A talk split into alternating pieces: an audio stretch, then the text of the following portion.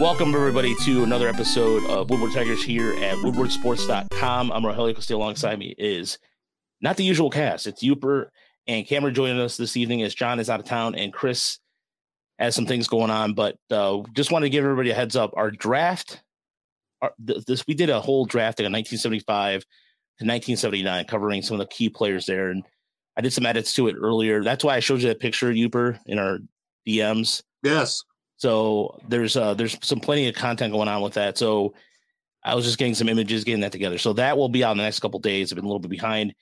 But you can find us on Apple Podcasts, Spotify, or listen to the podcast and over at woodwardsports.com. And please go to the Woodward shop. We got a bunch of deals going on. We have Christmas sweaters. We have a Tigers Christmas sweater. There's Woodward Tiger gear, sweatshirts, you name it, everything you can think of eh, for your heart's desire mm-hmm. or your loved ones. So if you want to rock a podcast, rock the podcast, support the podcast, by all means, go to woodwardsports.com and check out the shop tab. So, but plenty to get to this evening as the Tigers. This should be a short show. Good evening, everybody watching us. Um, and uh, talk about this uh, signing on YouTube. I already got some a comment in there already, but it's time to panic about Scott Harrison. There's a couple people out there on Twitter, and I love Twitter because here's the here's the thing about Twitter that whatever Elon Musk decides to do or whatever the next day, you know, the sky is falling kind of thing, you can always rely on Twitter to give us that sky is falling. Is, am I right, Cameron? I mean, is that something that you immediately noticed right away today? Yeah, I had to contain myself from just sending out tweets that I would have regretted some mean tweets I would have regretted. I well, we we'll get into it later, but yeah, uh, there's no question. There there are some guys with their undies in a bunch that were you know choking off their nuts. I mean, it's unbelievable.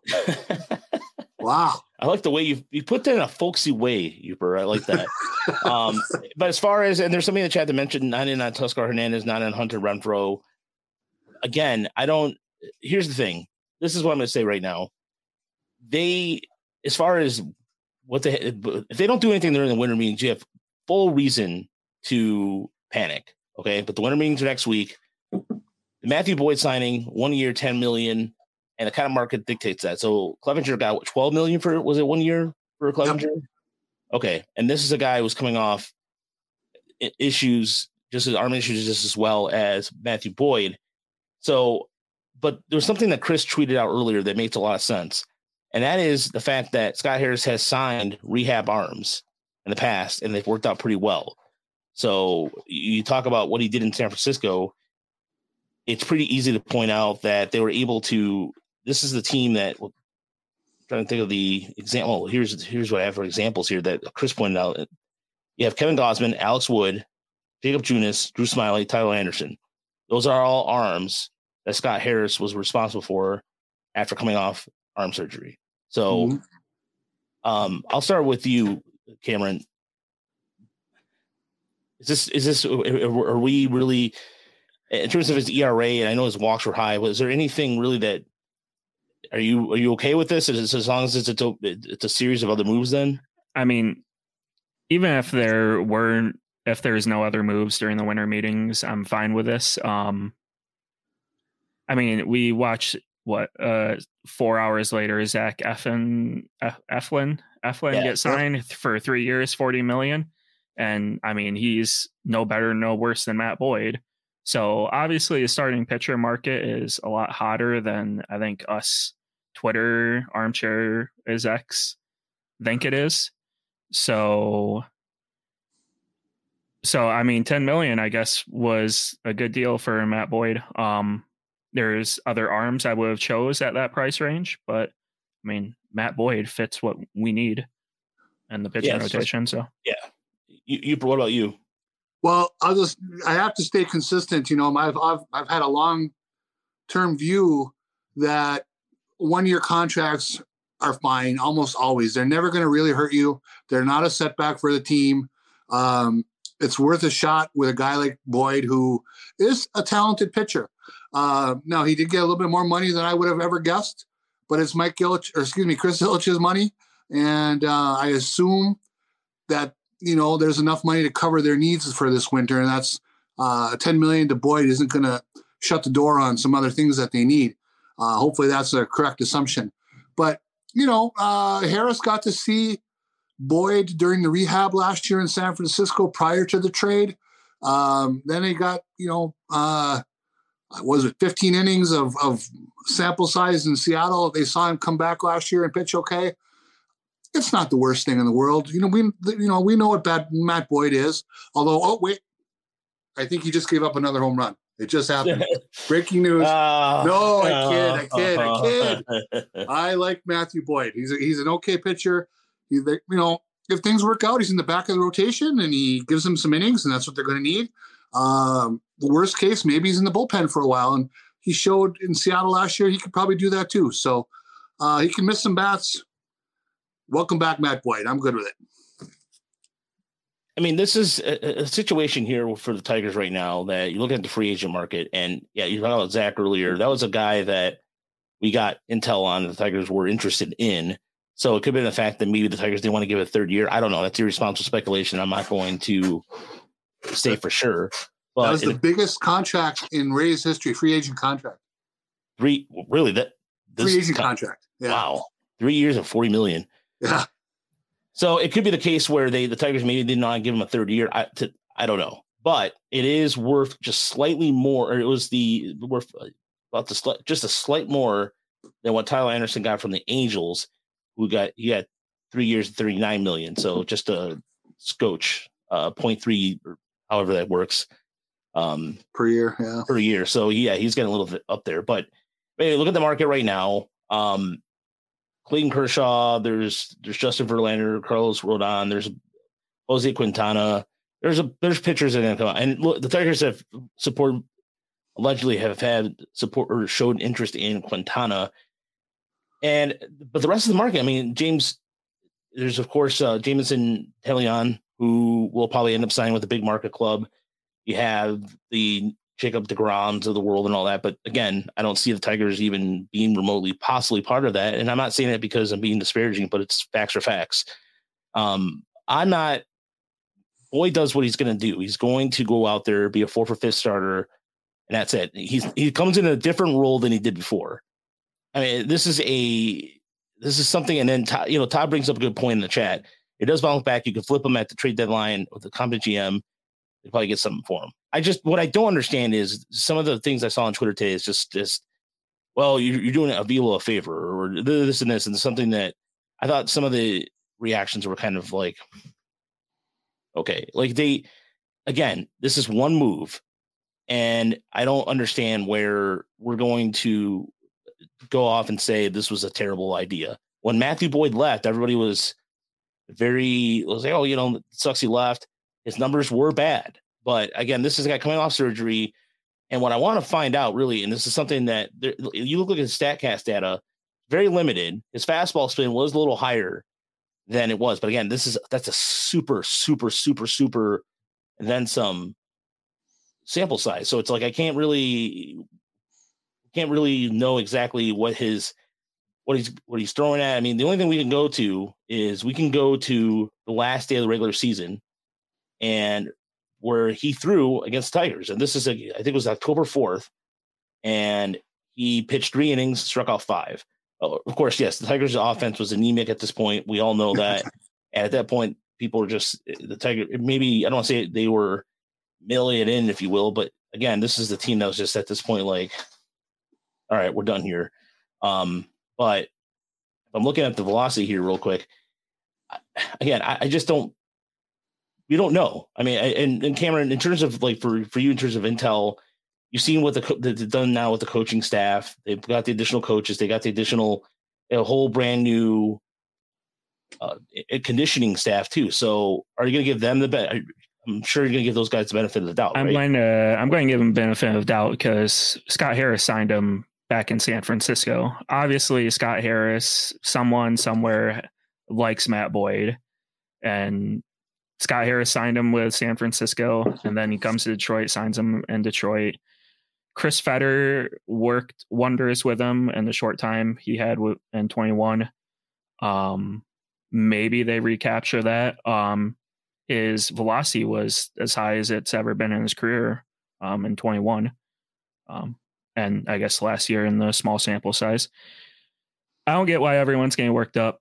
Basically, he's going to come in, replace Tyler Alexander in the rotation. He's going to hopefully do what Drew Hutchison did last year, hopefully eat a little bit more than 110 innings. Um, that's my only major concern is that Boyd isn't able to throw enough innings for the 10 million to make sense. Um, or he gets injured again. Um, that's my only concern, and I assume what that's what the performance bonuses will be is hitting certain inning threshold. So, yeah, that would make a lot of sense, and especially because he did pitch out of the bullpen last year, which I'll put his velocity up a little bit more. Yooper. Well, yeah, yeah, I mean the injury factor is real. I mean he's obviously spent some time on the IL the last few years, and uh, there's a good chance. I mean, there's always with any pitcher, but with him, we know there's a chance that um, you know, that's a $10 million bonfire of cash uh, if he gets hurt. And that could happen. But again, it's a one year deal. And um, really, there's a lot of good scenarios that can come out of it that equal the bad scenarios. Uh, you know, if he he could become tradable, he could become a factor. Uh, you know, he could start a second phase of his career under Fetter you know, it's it's worth the gamble. You know, if they would have brought in another injury prone guy on a one year contract, if it was if he wasn't named Matt Boyd, maybe a lot of the people who are really upset about this would just shrug their shoulders and say, okay. Yeah, look, if they brought up if they brought back Julio Teheran, then yeah, you have a right to be mad because that that didn't work out the first time. I don't think it worked out the second time, no matter who the GM is. So this is Matthew Boyd's final regular season appearance against the Tigers. And this is the numbers that kind of stand out a little bit. His his average spin on his fastball and and right there he he was his averaging around 92 93 which is around his i believe his career. His career is like 91 92 um but it's just an example. Again small small small small small. And not emphasize the word small. Sample size. So i don't as far as again this is against the tigers too and the tigers it's just terrible anyways all uh, you know in terms of uh, offense but one thing that was suggested out there on twitter that i i thought that, that cracked me up was is like well what if they bring back tucker barnhart he, okay if they if they wanted that to happen that would have happened and i mean they brought back michael Papierski. They did a bunch of the minor league signings, so we saw some of that. So they were bringing back some of the people uh, from the from minor league sense, which makes sense. So I, I don't know. I, as far as that goes, I just I, I, just think the overreaction for everything to just assume it's going to be what is what is what it was before is is ridiculous. So um, the other part of this too, the other news this week is by the way that this was correct me if I'm wrong, gentlemen, but wasn't this announced before that Miggy or was this mentioned before that Miggy's last season would be next year? Did he say something about that before or before this week? I would have there, I think in Tigers universe, we kind of knew. I think there were quotes um, around when Scott Harris was hired. Like, I think he was asked, like, "Is this going to be your? Is this your final year, Miggy?"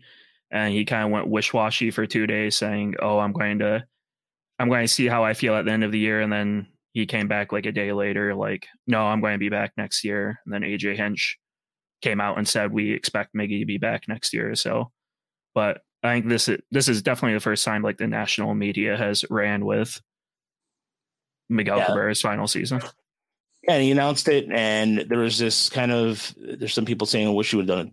This would have been his last year," but the overall response has been pretty good in terms of just saying that he's going to get the the treatment like he got uh, like similar to Mariano Rivera, who got that whole entire um, you know, like he got was it the Twins made a chair of of his um broken bats. Yeah, that was cool. So that was very cool. But as far as the rotation goes, real quick before we get to um, Miguel Cabrera, because there's some questions in there. So the rotation looks like something like that would be Eduardo Rodriguez number one, Spencer Turnbull coming in at number two, Boyd, Manning, and then the fifth starter is kind of like where it's uh, kind of right now. It's probably going to be a mixture of either another free agent pitcher or they could give it to somebody like Garrett Hill as an opportunity. Who knows? I that that part I don't know because Skubal. I don't think there's no timetable on Tarik Skubal when he's coming back, so I think he's going to be pretty much out Manning is re- like in terms of uh, getting back to normal. He's in the normal pitching routine of things. So, but I think they're going to get another pitcher. I, I just think that I do too. Yeah, I just think that, and this is something that has been a constant the last few weeks. And Cameron, I'm going to ask your opinion about this too before we get back to Miggy. Uh, Brieske, yeah, Brieske too. I'm sorry, Brieske would be that fifth, uh, fifth candidate. Thank you, Jeremy, for reminding me. Faedo. Brieske, Faedo, yeah, exactly. He could be there too, but he also could be traded for, you know, for another thing. Who knows at this point what's going to happen? But uh, getting back to what I was going to ask you, Cameron, Reese Olson, starter or reliever at the big league level? Reliever at the big league level. I think. I think they'll want to bring him up sooner rather than later, and I think that sooner is in a bullpen as a Yeah. bullpen piece, not a starter. Unless we see five injuries in the first two months again, then who knows? But yeah, No, and and as far as Wentz goes, thank you, Mike. Michael, I don't know why I'm just. I think it's because I don't have my rotation sheet in front of me. I have every other sheet known to man, but my roster sheet. So apologies on that. It should be Wentz. And look, the thing is, Joey Wentz took a very good step forward last year and finished the season really well. But again, it's just like the health of these pitchers. That's kind of kind of like I can't etch them in stone yet because even, like Wentz had some injury issues towards uh, in the season. Well, and I also think that uh, a lot of people who I read, they're automatically assuming Turnbull's there. Yeah. You know, I mean, that's that. He's not throwing a pitch in anger yet in his comeback from this surgery. So um, we're gonna have to see if he's ready on opening day. By the way, this hat thing was not planned.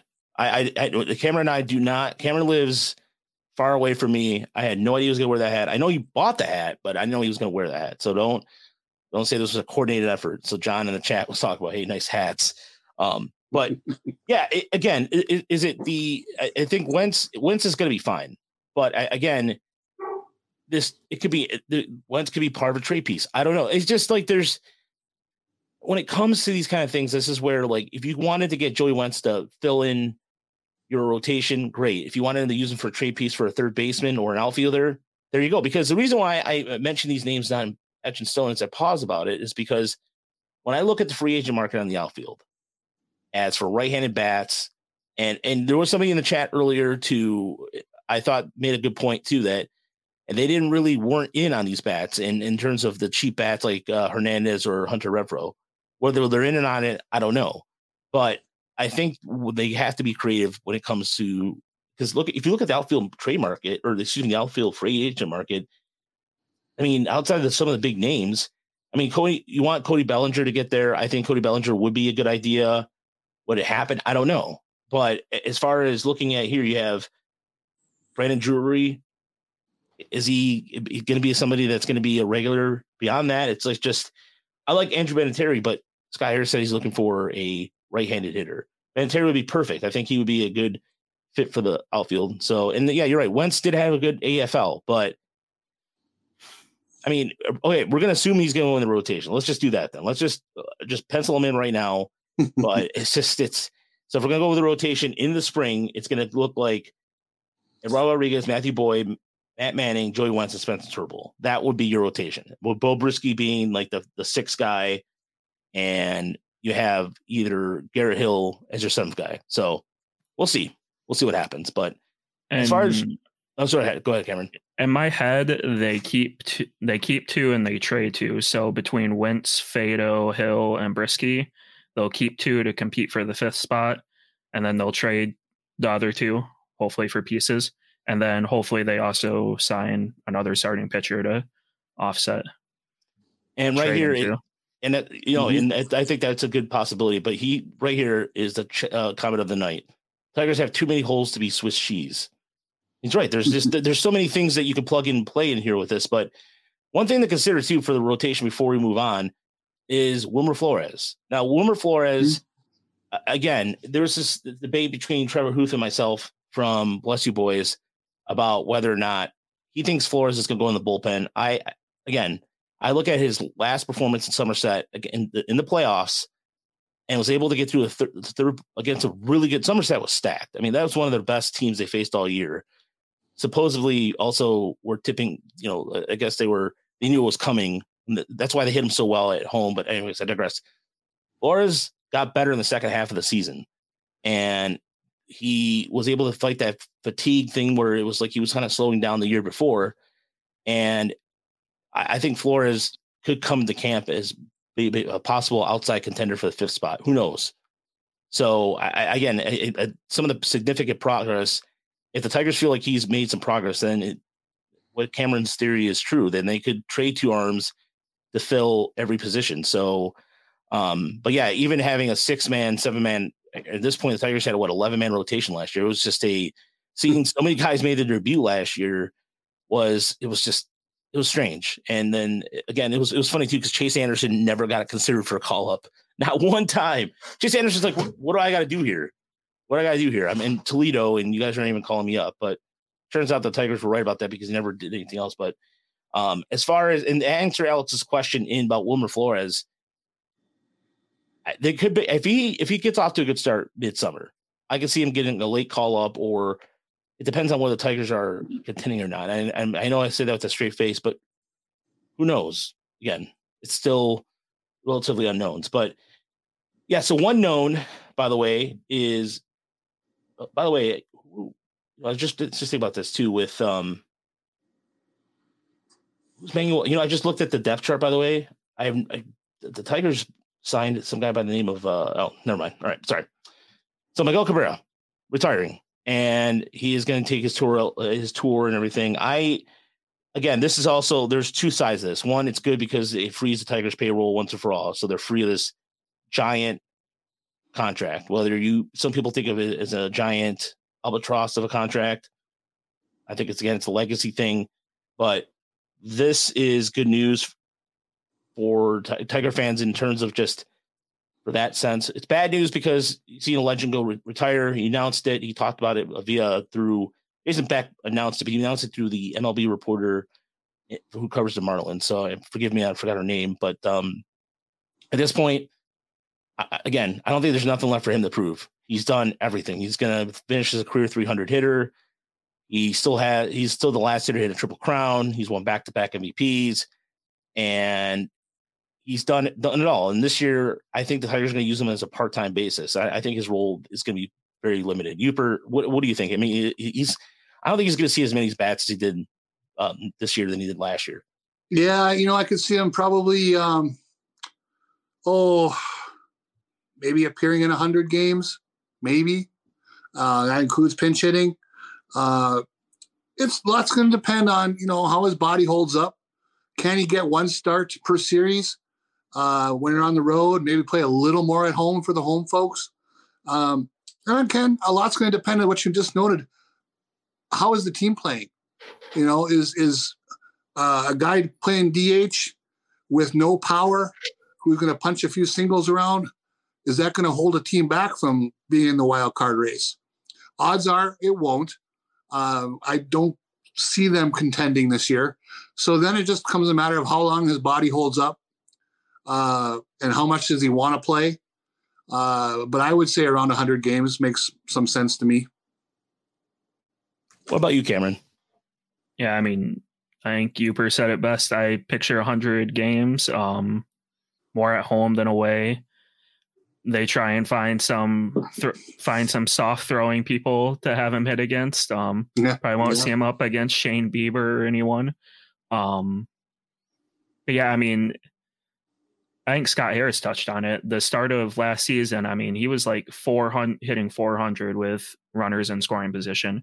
I mean, if you can have a 400 runner in scoring position hitter batting sixth, seventh in your lineup to poke singles the opposite way, I mean, he'll be useful. The the B war, the F war, the OPS may not look best on paper, but he can he can contribute. Um, just gotta use him correctly. Yeah, and and you bring up a good point. CC Gaming 64 brings up a, a, really fascinating point. The a big like the big what if, like if you're familiar with the the what if comics and all that stuff. What if he put the if he wouldn't have got hurt in 2013? I think some of his power may have not been robbed either. So eh, that's the thing. Like for what he was able to do, as far as for the numbers he put up, it, eh, to me, it's I've, I've witnessed I've witnessed during this time. Should the Tigers won a World Series? Yes we all talk about this all the time. Yada yada yada. I understand, but we also saw somebody like Miguel Cabrera hmm? hit And yes, he has his vices. Yes, we all know the, the bad stuff and everything. So, but then again, every nobody's perfect. So I, again, he's done everything he's could, and he cares about Detroit. And he said he would he wants to stay around and coach. And it's not. I don't think it's lip service, but being down there, you get that vibe. Like everybody goes to him, and everybody's just like this around. There's certain well, some beat writers he doesn't like, but again, that's another story for another day. But there's, I don't, I'll, you know, I don't want to get into that. But anyway, as far as uh, first baseman options are concerned, because that was something that came up because Miguel was playing first, but now more than likely won't see him there at all. As far as what they're going to do, I mean, Quincy Deporte last year in Double A stayed there for a reason because he is a guy that hit hit for a lot of power, but is he a guy who is going to be as, as a defender? He's all right, but he's not. He's not going to be your backup first baseman if you're looking at within the system. So if you're, I think the Tigers are going to go get a, a, veteran bat out there. It's Josh Bell, but I mean, come on. I mean, this is a, Josh Bell is not is a starter. He's not. A, he's not a backup, and Bell's going to get some bigger money elsewhere. But as far as you're looking eternally, you have really it's kind of it's barren. I mean, the, the Porty might who knows he's going to stay at Double A or he might go to another team to get a better um, opportunity. But um, then you have Jay Colton, you have Kody Clemens who's played first, but again, yeah, I don't know that they're going to have to get somebody with power. So if you're talking about the free agent market in terms of number, like guys who are part time out there, um, you have Luke Voit. That's what I was going to talk about. Yeah. yeah, yeah, you have Luke Voit out there. You have uh, you have Franchy Cordero, who has played more in the outfield, but he is could play first base. Um, but again, you know, how, quick, how quickly could Kerry Carpenter learn to play some first base? Yeah, I was just about to ask that. He's he could be the lefty infielder, first baseman, but yeah, that would be that would be amazing. Somebody suggested uh Man Choi.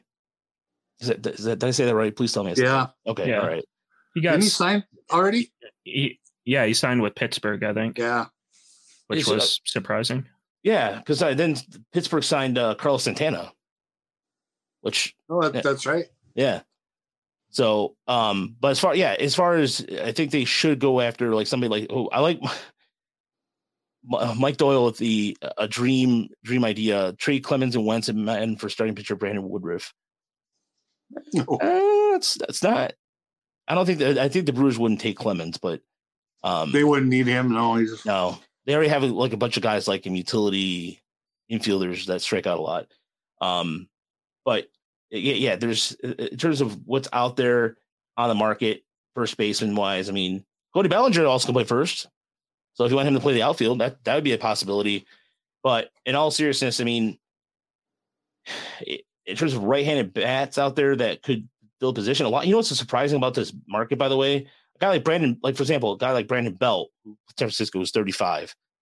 I'm sure people are like, well, you know, the Scott Harris connection, but he's also a little older and maybe he wants to retire somewhere else or wants San Francisco. San Francisco. Uh, somebody mentioned somebody along the lines of uh, Ben Gamel from Pittsburgh, but he's a left-handed stick. There's a lot of left-handed sticks on this market. A lot. Man, there's Matt Duffy, but again, that's when I'm starting to kind of scrape the barrel. There's Michelle Castro. All right, I should rule that in there. But um, that you know, in terms of somebody of the Rule Five possibility, I'm actually working on a Rule Five I uh, piece here shortly. There was somebody mentioned somebody within the pirate system that is Rule Five eligible. So there are some uh, some intriguing options out there. That I believe it was the gentleman by the name of uh, Mason Martin, who is 23 and he's Rule Five eligible. They have a couple guys in their system, so um, never thought I'd see the day where I'd say this name, but uh, what's up, Cock Rock? Um, Cock Rock is you YouTube channel. I just want to say the name just because it's just funny. Anyway, um, but yeah, there's there's there's some possibilities that they could go on the Rule Five side of things. But yeah, there's there's a couple names that I'm going to be bringing up uh, this weekend, so I'm going to work on that piece. So, um, next question, next thing, um, hang on a second here is Chris is now going to be joining us. So he just woke up. He just woke up. It's funny because like he does this thing on Thursday nights where he'll just legitimately fall uh, fall asleep and wake up. But uh, at any rate, uh, also you know I forgot too that was uh, who the Pirates um designated by the way was uh Lewin Diaz too. I mean, again, that's a guy who really isn't going to bring you much anyway. But um, but that was a guy. If you're familiar with Minnesota, spent some time in Minnesota and then Miami. So Sure. he- yeah, he he hit 19 home runs last year in their AAA affiliate for Miami. So the Pirates picked him up and they dropped him again. So, but he is a left-handed stick, but he's 26 years old. So, um, anyway, so the next question I wanted to ask you, gentlemen, as we continue to move on. Uh, let's see here, and do the Tigers need another starting pitcher? And I think we answered it earlier. Yes, yes, yes, and yes. I I, I think it's pretty clear. I think it's really clear that we need a, the Tigers need another pitcher. So you know, it's just gonna it's gonna boil down to do they they trade for one? Do they actually pay some real money and years to get someone who's a little uh, more premium of a pitcher, or are they going to get a uh, you know a couple of different lottery ticket uh, rehab guys uh, for Chris Fetter to work with? You know, like he did, like like the Hutchinson type people. So I mean, it's just a matter of uh, what they're looking to invest, I suppose. What, what, what about you, Cameron? Is there is there like a sneaky guy, a sneaky arm out there that people like low key would fit? And what uh, CC Gaming sixty four brings up, a, a- a guy that maybe people may not have heard of that you you kind of go, well, maybe he could be contributing rotation. No, I mean I don't have anyone off the top of my head. Um, J- I really like Johnny Cueto. It could be because I have him on my fantasy team, but uh, and and he was a great pickup for me last year on that end. But uh, yeah, you showed good peripherals last year um, with the White Sox. Um, yeah, I don't know. I don't know who, but uh, they they definitely they they need a more uh, bona fide starter. They can't have they can't have just four four guys with little to no experience um trying to If the- fit that fifth role. if they're going to go the more premium, a little bit more premium, he's, he's not a top of the rotation guy, but a mid rotation guy. I just I like Taijuan Walker. I really do. I know Ro- Rogelio has for a long time too, and uh, I just think that would be a signing now where the with the way the money's going. Uh, how how many how much years and money is he going to need? I mean, are you going to is that a three year, fifty million dollar commitment? I I don't know. And there's, I mean, in terms of like an arm that maybe not be, uh, might not be this exciting to talk about too, but is worth mentioning is that I, I think somebody like, and I've mentioned this before, Shaman, I, uh, uh, the Padres, that, but that'd be another lefty. So maybe I would assume they wouldn't go for righty. I don't know. Maybe they might go a whole rotation of majority left-handers. Who knows? But there is a, I think that some, that'd be awesome, by the way, if the Tigers could make a trade for Lewis Giolito, that'd be, uh, yeah, but then again, the White Sox, uh, you know, actually, you know, I don't know what the White Sox are doing half the time, so I don't know. But um, a guy, a good resurrection candidate would be somebody like too, like Michael Wacha. Like I think Michael Wacha, um, well, according to Fangraphs, by the way, uh, would ask for two years and twenty million. So I, I don't know. I think if you look at some of the stuff with Michael Wacha last year in Boston, and that was a guy I suggested last year too, because there's some of the things he had bounced back uh, as far as bounce back. He, he did pretty well for for the Red Sox. He had an ERA. Uh, his FIP was 4.14. I mean, ERA 3.32. His K per nine was a little, about just a little under the MLB average, but still gave you 127 innings. Again, win and loss record. I mean, it's 11 and two, but that doesn't really matter in the grand scheme of things. But I know a guy like Michael Walker, I think, could be a good fit there as far as putting him in the back end of the rotation. So the um the, the we had a trade or we had a trade question in here, an interesting question in here, but it's using for trades. And this is from Cockrock. Boyd is obviously used as a prospect pick in July, hopefully. Do you see the shortstop third base signing to be a one year flip two or more of an investment? You know, that's a great question. And I think it could be a one year investment because you look at look at the Tigers infield. You have Colt Keith, you have in, in, the, in the system, you have Colt Keith, you have Isaac Pacheco, you have also uh, Jace Jung, who again plays second. But my, my point is the Tigers have some options in the infield now. They have Ryan Kreidler, who's ready at the major league level, but it depends on if Ryan Kreidler could be a regular or not. But I think you have enough, um, you know, you have enough there that allows you to go, okay, there's upside with Colt Keith. There's upside with Pacheco. You also don't forget Christian Santana's down there too. He's played shortstop. So there's there's numerous things they could do in the infield long term. It just really depends on how what they do in the next level. So Santana's going to be at West Michigan next year. You could see Pacheco. You could see Pacheco starting the se- season. It wouldn't surprise me if he started the season in Erie. You have Keith and him over in Erie making up the left hand, the left, excuse me, the, the entire. He could play second too. So who knows what they're going to do? But I think though having that in your back pocket, as much as we again we could talk about the Marcelo Mayer deal, blah blah blah blah blah. They do have some options in the infield for the first time in a long time. It's it's been a long time. So, but uh, I don't I don't know what you guys think about that. I mean, the question. I don't know what your thoughts are on that question. Well, you know, I look at that shortstop class, and it's good, right? I think everybody will agree.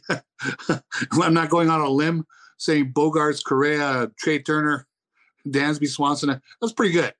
Uh, it doesn't look that good next year, and depending on how and how Scott Harris wants to move this organization forward, if you're going to make a big move for a quality player, boy, those are some guys that are sitting there uh, that they could invest in. Especially, you know, if you move Baez to second base, if he has a good year, he's probably gone. He's probably opting out. So you got to assume he's. I, I, would assume that they are thinking he's going to improve. Um, I would make the move for a long-term shortstop. I, I, I have no confidence that they will do that. Uh, I have no confidence in Ilitch doing it. I don't know about Scott Harris. Um, I think the one. I think the third baseman could be a one-year kind of guy, like Brian Anderson or something. Yeah, Brian Anderson's a good. That's a good call too. I, I, I like that idea a lot. What about you, Cameron? Uh, yeah. I mean, now's the time to now's the time to buy a shortstop, or else you're kind of praying that uh, someone in your some someone in Al Avila's draft class pans out, or else yeah. you may be stuck for three or four years, either with Javi Baez being mid or um, another one of those prospects being mid. Um, I think uh, Colt Keith and Pacheco. I mean, we could see them at the end of the year, depending on how well they do and how bad the signings slash roster is. Um, but yeah, I forgot. I forgot what even the question was. I mean, oh, just in terms of like the question would would be would there be a one year fix versus a long term solution? Oh yeah, then I mean exactly exactly what you said. Probably a one one year at third base to allow Colt Keith to develop. Hopefully, you get a get a good shortstop to a long term contract and there's some good ideas here in the YouTube chat there in terms of in terms of who would be the starting as far as starting baseman goes. Alex, to answer your question, right now, I with this new administration, I have no earthly idea right now. The only thing I can tell you right now, as a placeholder, would be insert Ryan Kreidler. That's it. I'm, but I'm not even concrete about that. And as far as just the thing is, the reason why, and look, is if you follow my work through the minor league report for the last few years or so, Chris and I have been very brutal on the minor league system. We've been very, we, we showed the, the quote unquote the hits last year with Spencer Torkelson and Riley Greene, all that. But this year, for all the games we went to, all I, I've actually seen like people actually seen. I, this is a few years ago from Nick Quintana, who couldn't hit a fastball down the middle, mm-hmm. to Isaac Pacheco hitting with all fields with power. Colt Keith, the same thing. Like I, I, I legitimately really was shocked because, and I mean, I'm Yooper and I are the old folks here in this group. We've seen mm-hmm. a lot of bad, bad. I mean, bad, bad, bad minor league prospects. I mean, we're talking Danny Worth. No offense to Danny Worth, but this is a team. Moya, Moya.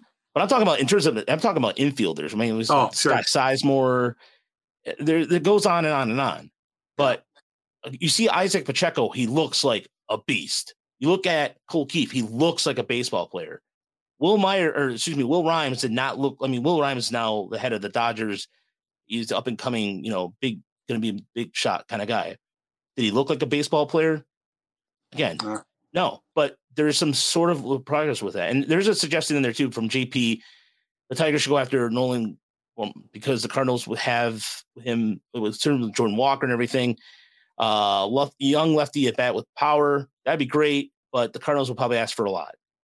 So uh, the, the Cardinals would probably, I mean, then again, the Cardinals need bullpen help, but again, I don't I don't try to go into something like that. That would be cool. That's a good suggestion, but uh, again, we'll, we'll see what happens. But you're right. I mean, Bogaerts would be a fantastic fit here. I mean, he's a right-handed oh. bat. I, I love that idea. I love that idea. I just a part of me also is just like I don't see the they'll see the spend the money because you get Scott Harris and guys from organizations that work with tight budgets for a reason. Yeah. But you I'm, know, you, you see the Giants now, according to Morrissey, they're they're 50-50 in, in Morrissey's opinion to get Aaron Judge. You know, I mean, so the Giants, you know, might be looking to spend some real money. I don't know if they're philosophically opposed to it. Um, you know, obviously Harris has left there, so I don't know if things have changed since he left, but you know, we'll have to see how that rolls.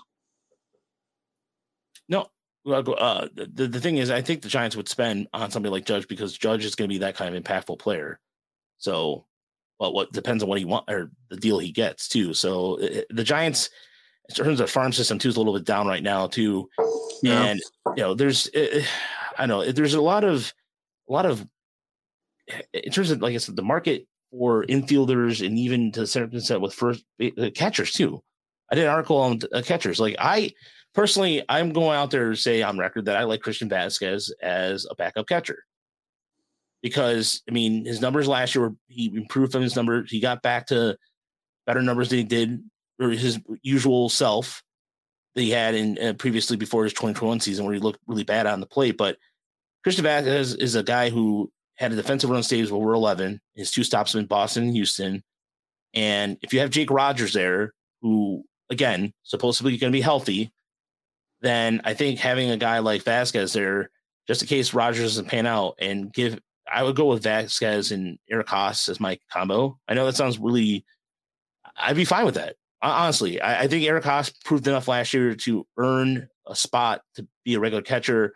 Vasquez also is really good friends with Eduardo Rodriguez, which sometimes that doesn't even matter. It could be the most least thing that matters. But I know. I, I honestly like if you look at that combination behind the plate, who says? I mean, I don't know. What do you guys think about that combo? Vazquez, I mean, uh, doesn't strike out that much. Doesn't walk that much. I mean, walks the same as the rest of the Tigers team. Yeah. Um. Yeah, I mean, he's kind of uh, he's slightly below average bat, above average defense catcher, perfect for a backup. Kind of what you want in a backup.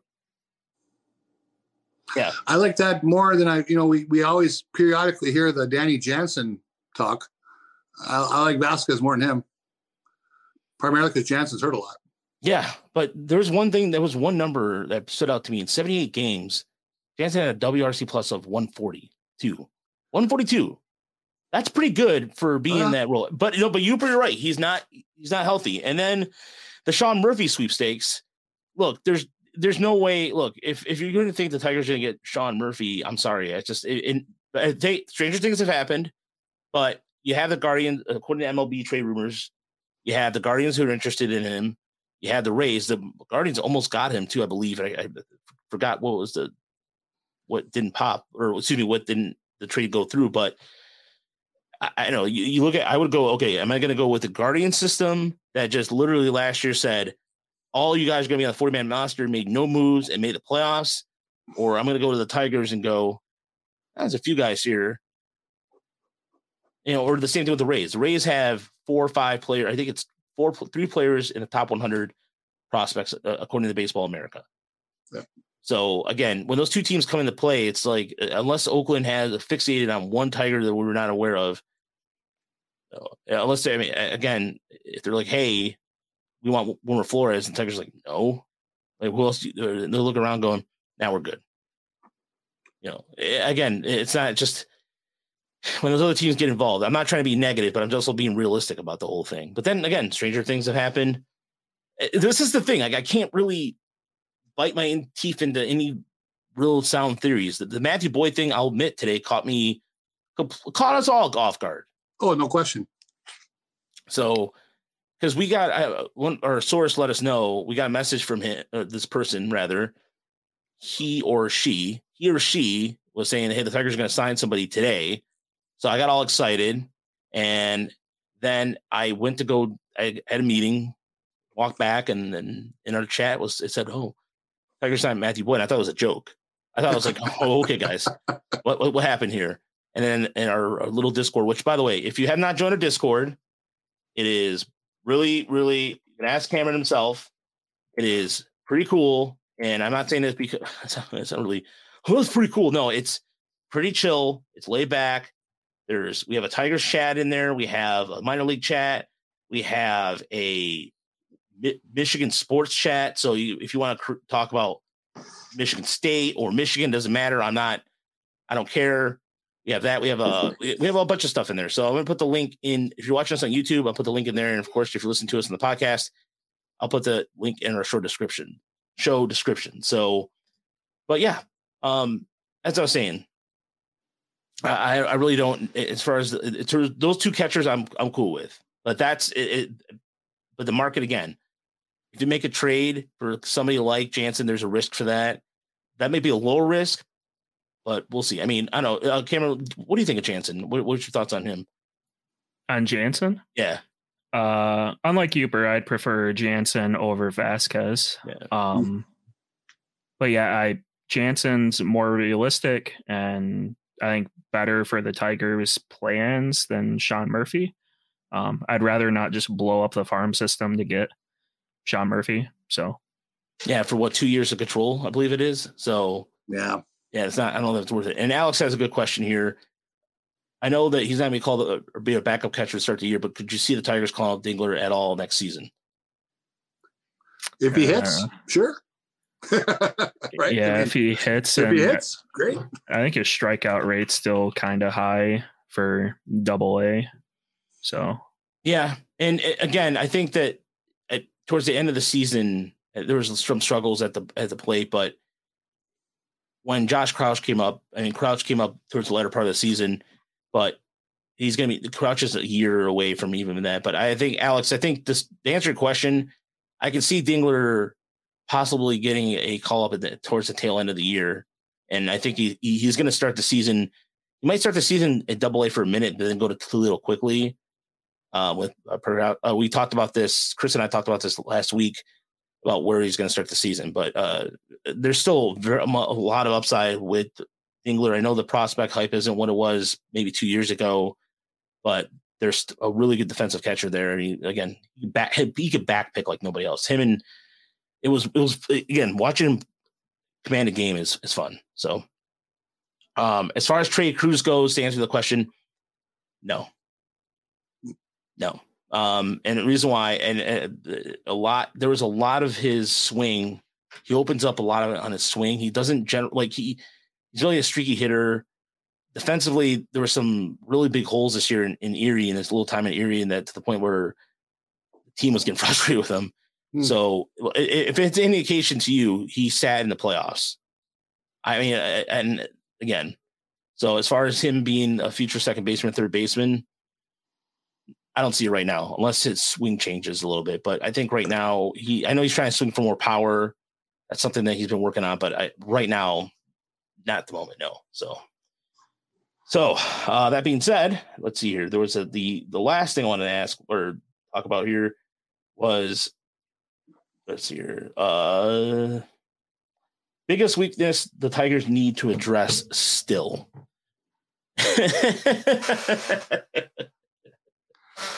Uh, like I, I say that question, and then in the back of my mind, immediately, where,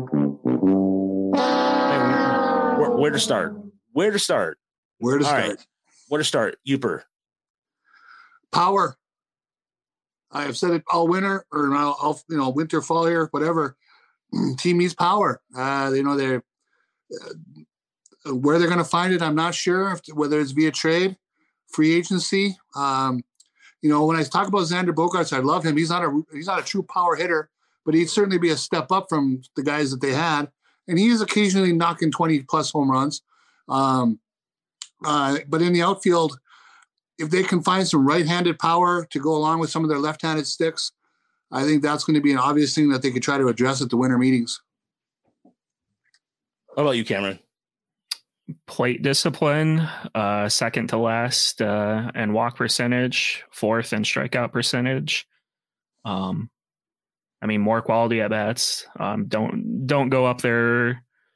I mean, we, we make fun of Baez, but I mean, it's not like anyone else really had a better plate approach. I mean, Baez just was more frustrating to watch. But I mean, Torkelson watched a lot of balls down the heart of the plate, and missed a lot of fastballs, and uh, yeah, plate discipline. Hopefully, some of the young guys uh, make improvements.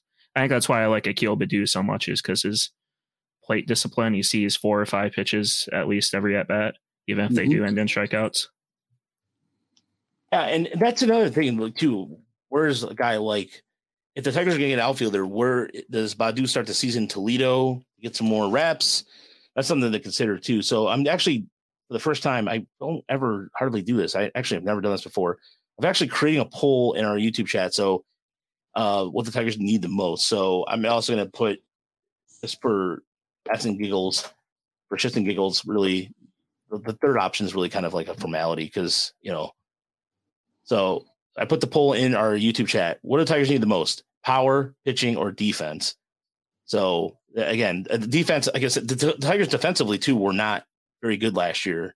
Bias comes to his mind. There's a lot of things like, I mean, Spencer Torkelson was pretty good defensively at first base, but Jonathan Schoop, I mean, led the league all in, in outs above average, which is great but there was still in, in, terms of the outfield too. There was the outfield outside of Riley, even Riley Greene defensively doesn't great as well as people think. So, um, and look, and Michael Confortolio or Conforto, yeah, Conforto, I love for that to happen too. And he's a Scott Boras client too, so that might be something where Boras might be waiting out for a long deal on that. So we'll see what happens there. But yeah, I, I think that the biggest for me, I think it's actually I know you thought, you said power but I'm going to go contrarian, but with purpose, and that's going to be pitching. I think that the reason why I think this is because they're they're pitching right now. As far as far as depth would go, I, I think they don't have enough right now, and I think they need to really address it because if if guys like Brieske and and Garrett Hill are going to step step up next year, that's great, but it's going to be a slow. It's going to be how much of a jump they're going to take in innings. But you saw you saw Brieske have with forearm issues. It's not a slam dunk guarantee. But then right now you look at the in the minor league system right now, there isn't really a. a I mean, you have Wilmer Flores, that's great. Ty Madden is. I still think he's going to need a year or two, or probably a year. I think he, he really depends on how he. You, the Tigers were having him work on other. Like I know he was one of the things that was talked about and Chris and I were when we were talking was is that with some of the players is that they have individual plans that they're working on based off whatever they need them to. So for Madden, I mean, you, there's some starts and you've been, I remember we talked about this before. There's starts where he just threw nothing but curveballs or changeups, or excuse me, it's just secondary pitches yeah. to start. So again, his his fastball life was again changing the mechanics that he did so where he was coming over, he was more, much more balanced with his fastball, but his fastball still needs to be probably located. So, um, yeah, I Walker, and they, I, I think they need more pitching. I think it's just it's they don't have any depth at all, and so, and and CC Gaming, I completely agree with you. It can't happen again like it did last year. Power, I think you could find. I think you find more power. Look, it, it, the thing is, the, Tigers average 3.6 runs a game. It's one of the lowest of all time anything they do this year, if they get a 21, if they get a 20 home run hitter, huzzah. That's an improvement. Like I, am not trying to trivialize the power aspect, but anything's an improvement. Anything. I mean, good lord. And in terms of like, um, you know, uh, Elton. Uh, by the way, uh, thanks for the comment. Um, Elton's our fan of ours down from in, in Indiana, so we appreciate the comment for Candelario. Or yeah, it was Candelario video. Yeah, Appreciate the comment. Thanks, man. Uh, Wenceel Perez. See, Win- Wenceel Perez last year hit with power. I like him a lot, but I worry about his back.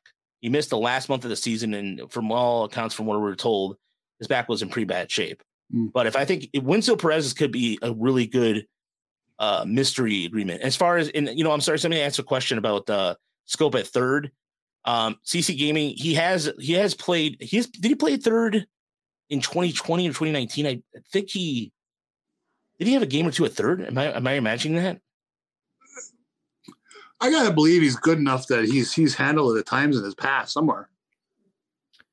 Yeah, I think uh I think it may have been with the Orioles. Yeah, maybe maybe it was. I I, I would have sworn he played. I know he played at first base with the Tigers, which was a position he didn't play anywhere uh, anywhere else. But I'm trying to think of in terms of fielding stats.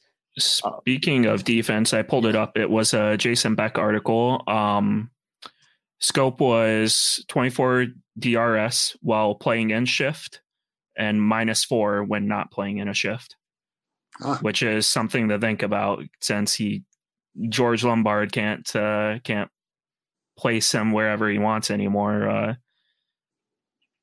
we'll have to see Schoop's range at second base. Um, he has the arm for third base. Sure. If he has the reflexes for third base, um, to be determined. But he might not have the range for second base if he can't be placed where George Lombard wants him to be. That's a great, great point to bring up. That's a great point to bring up. And and again, I think he does have the arm for it, but whether he can play third on a regular, I think that would be in a spot. I think he could. But um, yeah, there's Michael Meyer Michael Mayer, thank you. Yep, he did play in Baltimore. Everybody's kind of filling in right there, and so yeah, I'm, I'm with you, Elton. By the way, I want these winter meetings to start as soon as possible, ASAP. But yeah, as far as even a possibility for somebody like, for example, uh, again, Ryan Kreidler might be the early candidate right now, but again, he doesn't fit that motif either. He does strike out quite a bit, but we've talked about this before. Could you walk around on a regular basis? Sure. So, but so last question for everybody in the chat and everybody in here for YouTube before we get out of here. So I'm going to put a number out there for over under in terms of moves for next week the Tigers are going to do. So next week at the winter meetings, they're in San Diego. I'm going to put the over under. What do you think is a? I think a fair number to me is three. Over three or under three moves they make at the winter meetings. Uh, Yooper so this is major league players? Yes. Or, oh, three's a lot. I mean, I let's say, you know, let's say there's a one where they, they bring in two in one trade. Uh, I'm going to say under only because I bet it'll be like two guys. I, I think it's going to be three's a pretty busy week. Okay. So there's some people in the chat are going, they're going uh, frantic. So they're already saying over, way over three, over, over, over. Um, under by one. Okay. Uh, Cameron, what about you? Uh, I think for MLB players, it's going to be under two, but I think we may see like four or five minor league moves that we don't really care about, but will help will help the team. Okay. Uh, oh, you know what? Okay, let's uh add that caveat to it. So minor league moves over four, no doubt, no doubt over four. As far as major league moves, I'm going to go with the over. I'm going to go with the over only because I think I, I think that like some of the arms are going to start coming off pretty quickly. I think when once the big domino falls, it's just going to go like rapid fire. So I think there maybe they might again. This is just a more or less like just a, a hunch, a logical guess, if you will. But they have to act fast because there's so many. Like I said, there's so many holes in this roster so it could be a trade. It could be see see. Okay, so I, I just thought about like, my loophole would be, well, they acquire two players in a trade and they sign somebody. That fills that, you know. Um, but yeah, I, I feel like there's going to be the, again. There was some, or or one of our, our sources told Chris and I that said that they're going to be busy this off season. But again, that could also be them being lip service to their or this. But um, but yeah, and uh somebody brought up in chat the rule five. Yeah, I think the Tigers might will probably select somebody at the rule five that they might have option for uh, for a certain position. But yeah, the they like may the, as well. Yeah, I like the what CC Gaming said. I think the moment Judge signs signs, it's going to be like letting loose the dogs of war. He's mm. absolutely correct because people are just going to go pay me, pay me. Let's go. Let's uh some some cash registers are going off, but it's I think I'm, I'm gonna go over. I think I'm gonna go over because I just I just don't see this being if, if it's just like I'll be pissed if it's just something like we signed uh, another uh fourth outfielder out there that uh has some power potential. So um Yeah, and there's yeah, and and there to me the Rule Five this year has some really interesting players. They have a catcher too for the Nationals that I mentioned in my Woodward Sports piece. So, um, but yeah, it's it, Walker. You guys suggested Walker in the chat. Yooper, you suggested him. I love I, I love Walker. He struggled a little bit. He had a really good start, and then he kind of tailed off last year. But I think in Comerica's dimensions, I think he'd be great. So yeah, they, they have to get moving. So next week, for next week's show, by the way, will be anything that happens, breaking news wise, and all that stuff will be more waiver claims. Look, if there's going to be waiver claims, make it for somebody we've. Uh, uh, hopefully, the Tigers make it for somebody that's intriguing. The next uh, JD Martinez. Yes. yeah, and again, and that guy's out there somewhere. Yeah, and JD Martinez is also on the market too. Speaking he of, is. Yeah. So yeah. Um, and if he could play outfield, I'd say bring him, but I don't think he can play outfield anymore. Somebody brought up uh, John. John asked Boyd 150 innings pitch over and under. Oh, under. Under. Come on, John. Yeah, under. That's yeah. my biggest worry is. Yeah, and look, I, I and there's every there's everything to look at with the Scott Harris situation in terms of waiver wire pickups. I mean, this is the guy that picked up Mike Yastrzemski, and look what happened. Yeah. So there's something to be said about that. So I'm not whether that's also um, the other gentleman, um, Zaidi, doing the work too. I mean, everybody. If again, it's it's one of those things where this is where we're going to see what Harris really did. You know what I mean in terms of you know, even if they can find like um, what's that guy's name, LaMonte Wade. Ooh, that'd be nice. For San Francisco, you know, they brought that guy in for nothing. And, you know, he wasn't a superstar, but he was a contributor. He gave him 10, 12 homers off the bench. Uh, when's the last time Tigers have had that guy in the outfield, you know? Yeah. A guy like that. So, um, you know, will they bring in a couple guys like that? I would assume so this winter, um, just to, to compete for jobs. Oh yeah, and the, the, they did get a round A. There, the, the picks were talked about earlier. That's something I totally forgot to bring up. Thank you, Michael, uh, to bring that up. I, I 100% forgot about that. Look, I think a guy, a, a, potential Tiger who's a giant, who I, I like is Jharel Cotton as a reliever. I think Cotton again, and I've said this before. He lives in the area, so that could be a thing. I don't know, like yeah, something like an arm like that. Jharel Cotton. You know what? Okay, if I'm wrong, I'm wrong. But through it. Like this is this is why. The, the, if anybody's listened to this podcast long enough to know, if I say something wrong, I freely admit it. So I think that will be the case here. So I'll, I'll, I'll make a prediction, say that uh, he gets signed by the Tigers. So sure. In terms of how the competitive balance uh, are set for the 2023 draft, so round A, Tigers will be drafting six. The Mariners are one. It goes. The first five picks goes as follows: Mariners, Rays, Brewers, Twins, Marlins. Of course, I just mentioned the Tigers, Reds, and A's. And then round B, it's the Guardians, Orioles, D backs, Rockies, Royals, and Pirates. So, um, so yeah, that, that works out pretty well. And then the the draft lottery too is next week. So that's also that's cool. That's interesting. I, I just don't want the uh, supposed cold envelope situation with Patrick Ewing. And again, some of these people I, I make a reference, and so um, they might not get it. But in terms of what's the, the, the and this channel's not going anywhere listen, Elton, this channel this channel has not like this it by the way, a quick origin story for people that are new to the channel, by the way.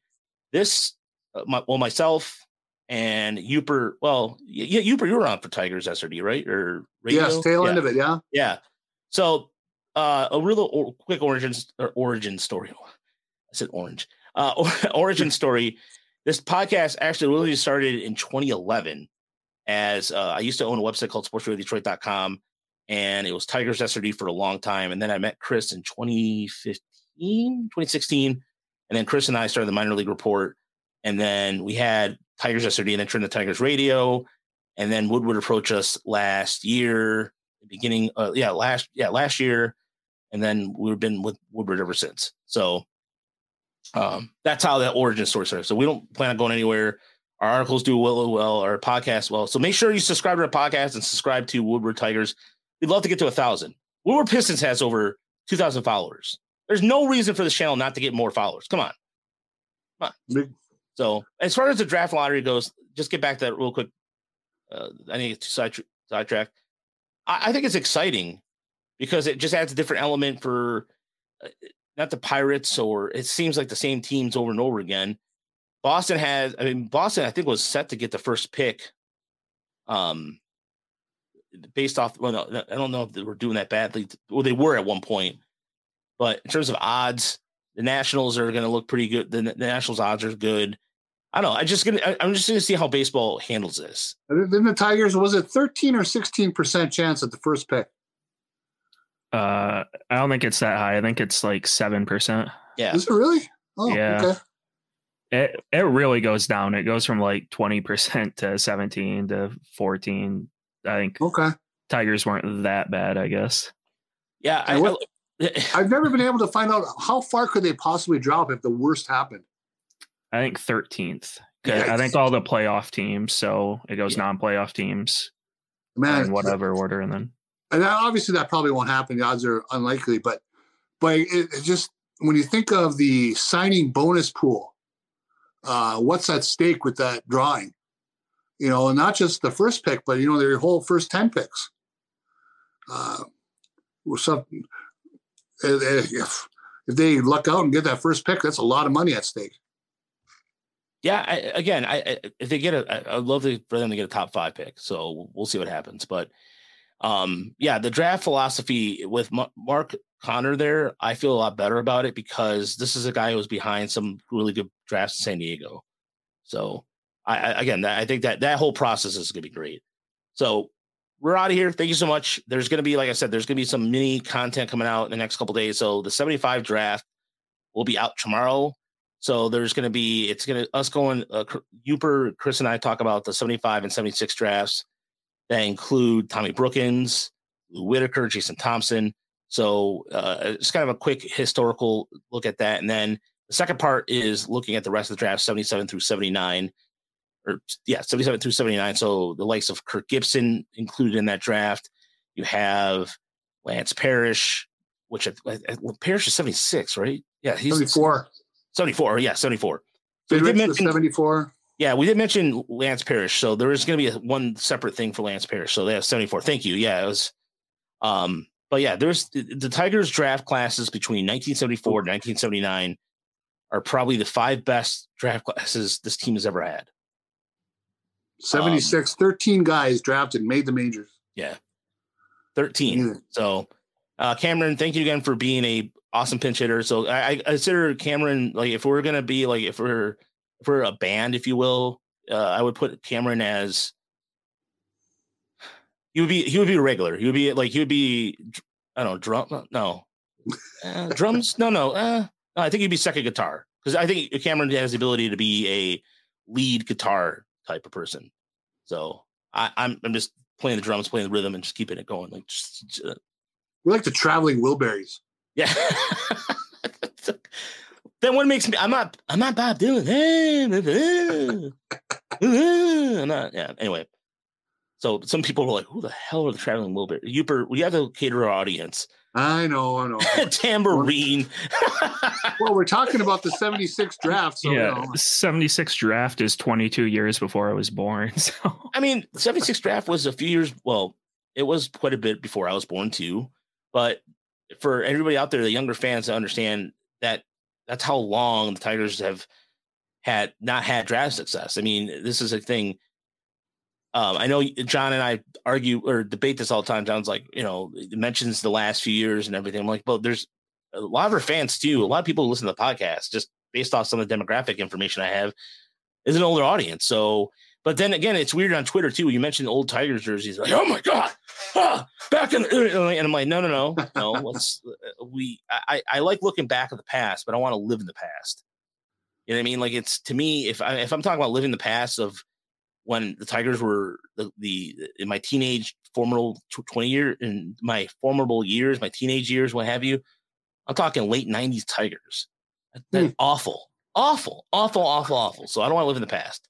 So yeah, and see Elton, see Elton knows what I'm talking about. So if I if I uh, you know if I'm gonna bust out names like Felipe Lira, John Doherty, if I'm gonna bust out names like um Bill Gullickson. Bill Gullickson or my favorite uh Mark Lewis or uh, not Mark um the, the the bad contract that was Dean Palmer because he was injured the entire time. I go on and on. And Cameron's probably looking at me like, what the hell are you talking about? I know Dean Palmer. Okay. That's a All right. Okay. that's a big name. All right. Uh, Yeah.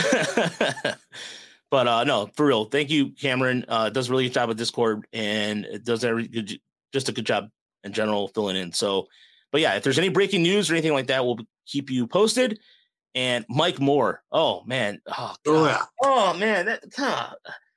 Man, How little bug. Why you gonna end the po- why you gonna end the podcast talking about Mike Moore? Or Tim Belcher? Remember Tim Belcher? That was a bad deal. Oh, All right, I'm getting too Frank sidetracked. Castillo. Frank Castillo. You know what? He wasn't bad. No, he wasn't bad. He wasn't bad.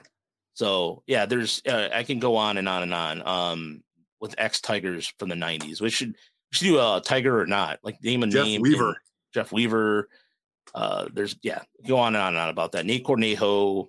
Oh, But anyway, folks, we'll see you next week. Like I said, uh, go to woodwardsports.com, go to our news tab, check out the MLB content we're putting out. Chris just put out an infield piece. I got the catcher's piece we want to take a look at. Rule five stuff is going to be out by the weekend and more. So subscribe to us on Woodward Tigers on YouTube and follow us on Twitter at Woodward Tigers. John did a really good job with that Miguel Cabrera um, tribute. That was fantastic. Great work by John. I'm not going to give any, that was 100% an idea that he had that he did before. And it's like, well, let's wait for it. Let's see what happens.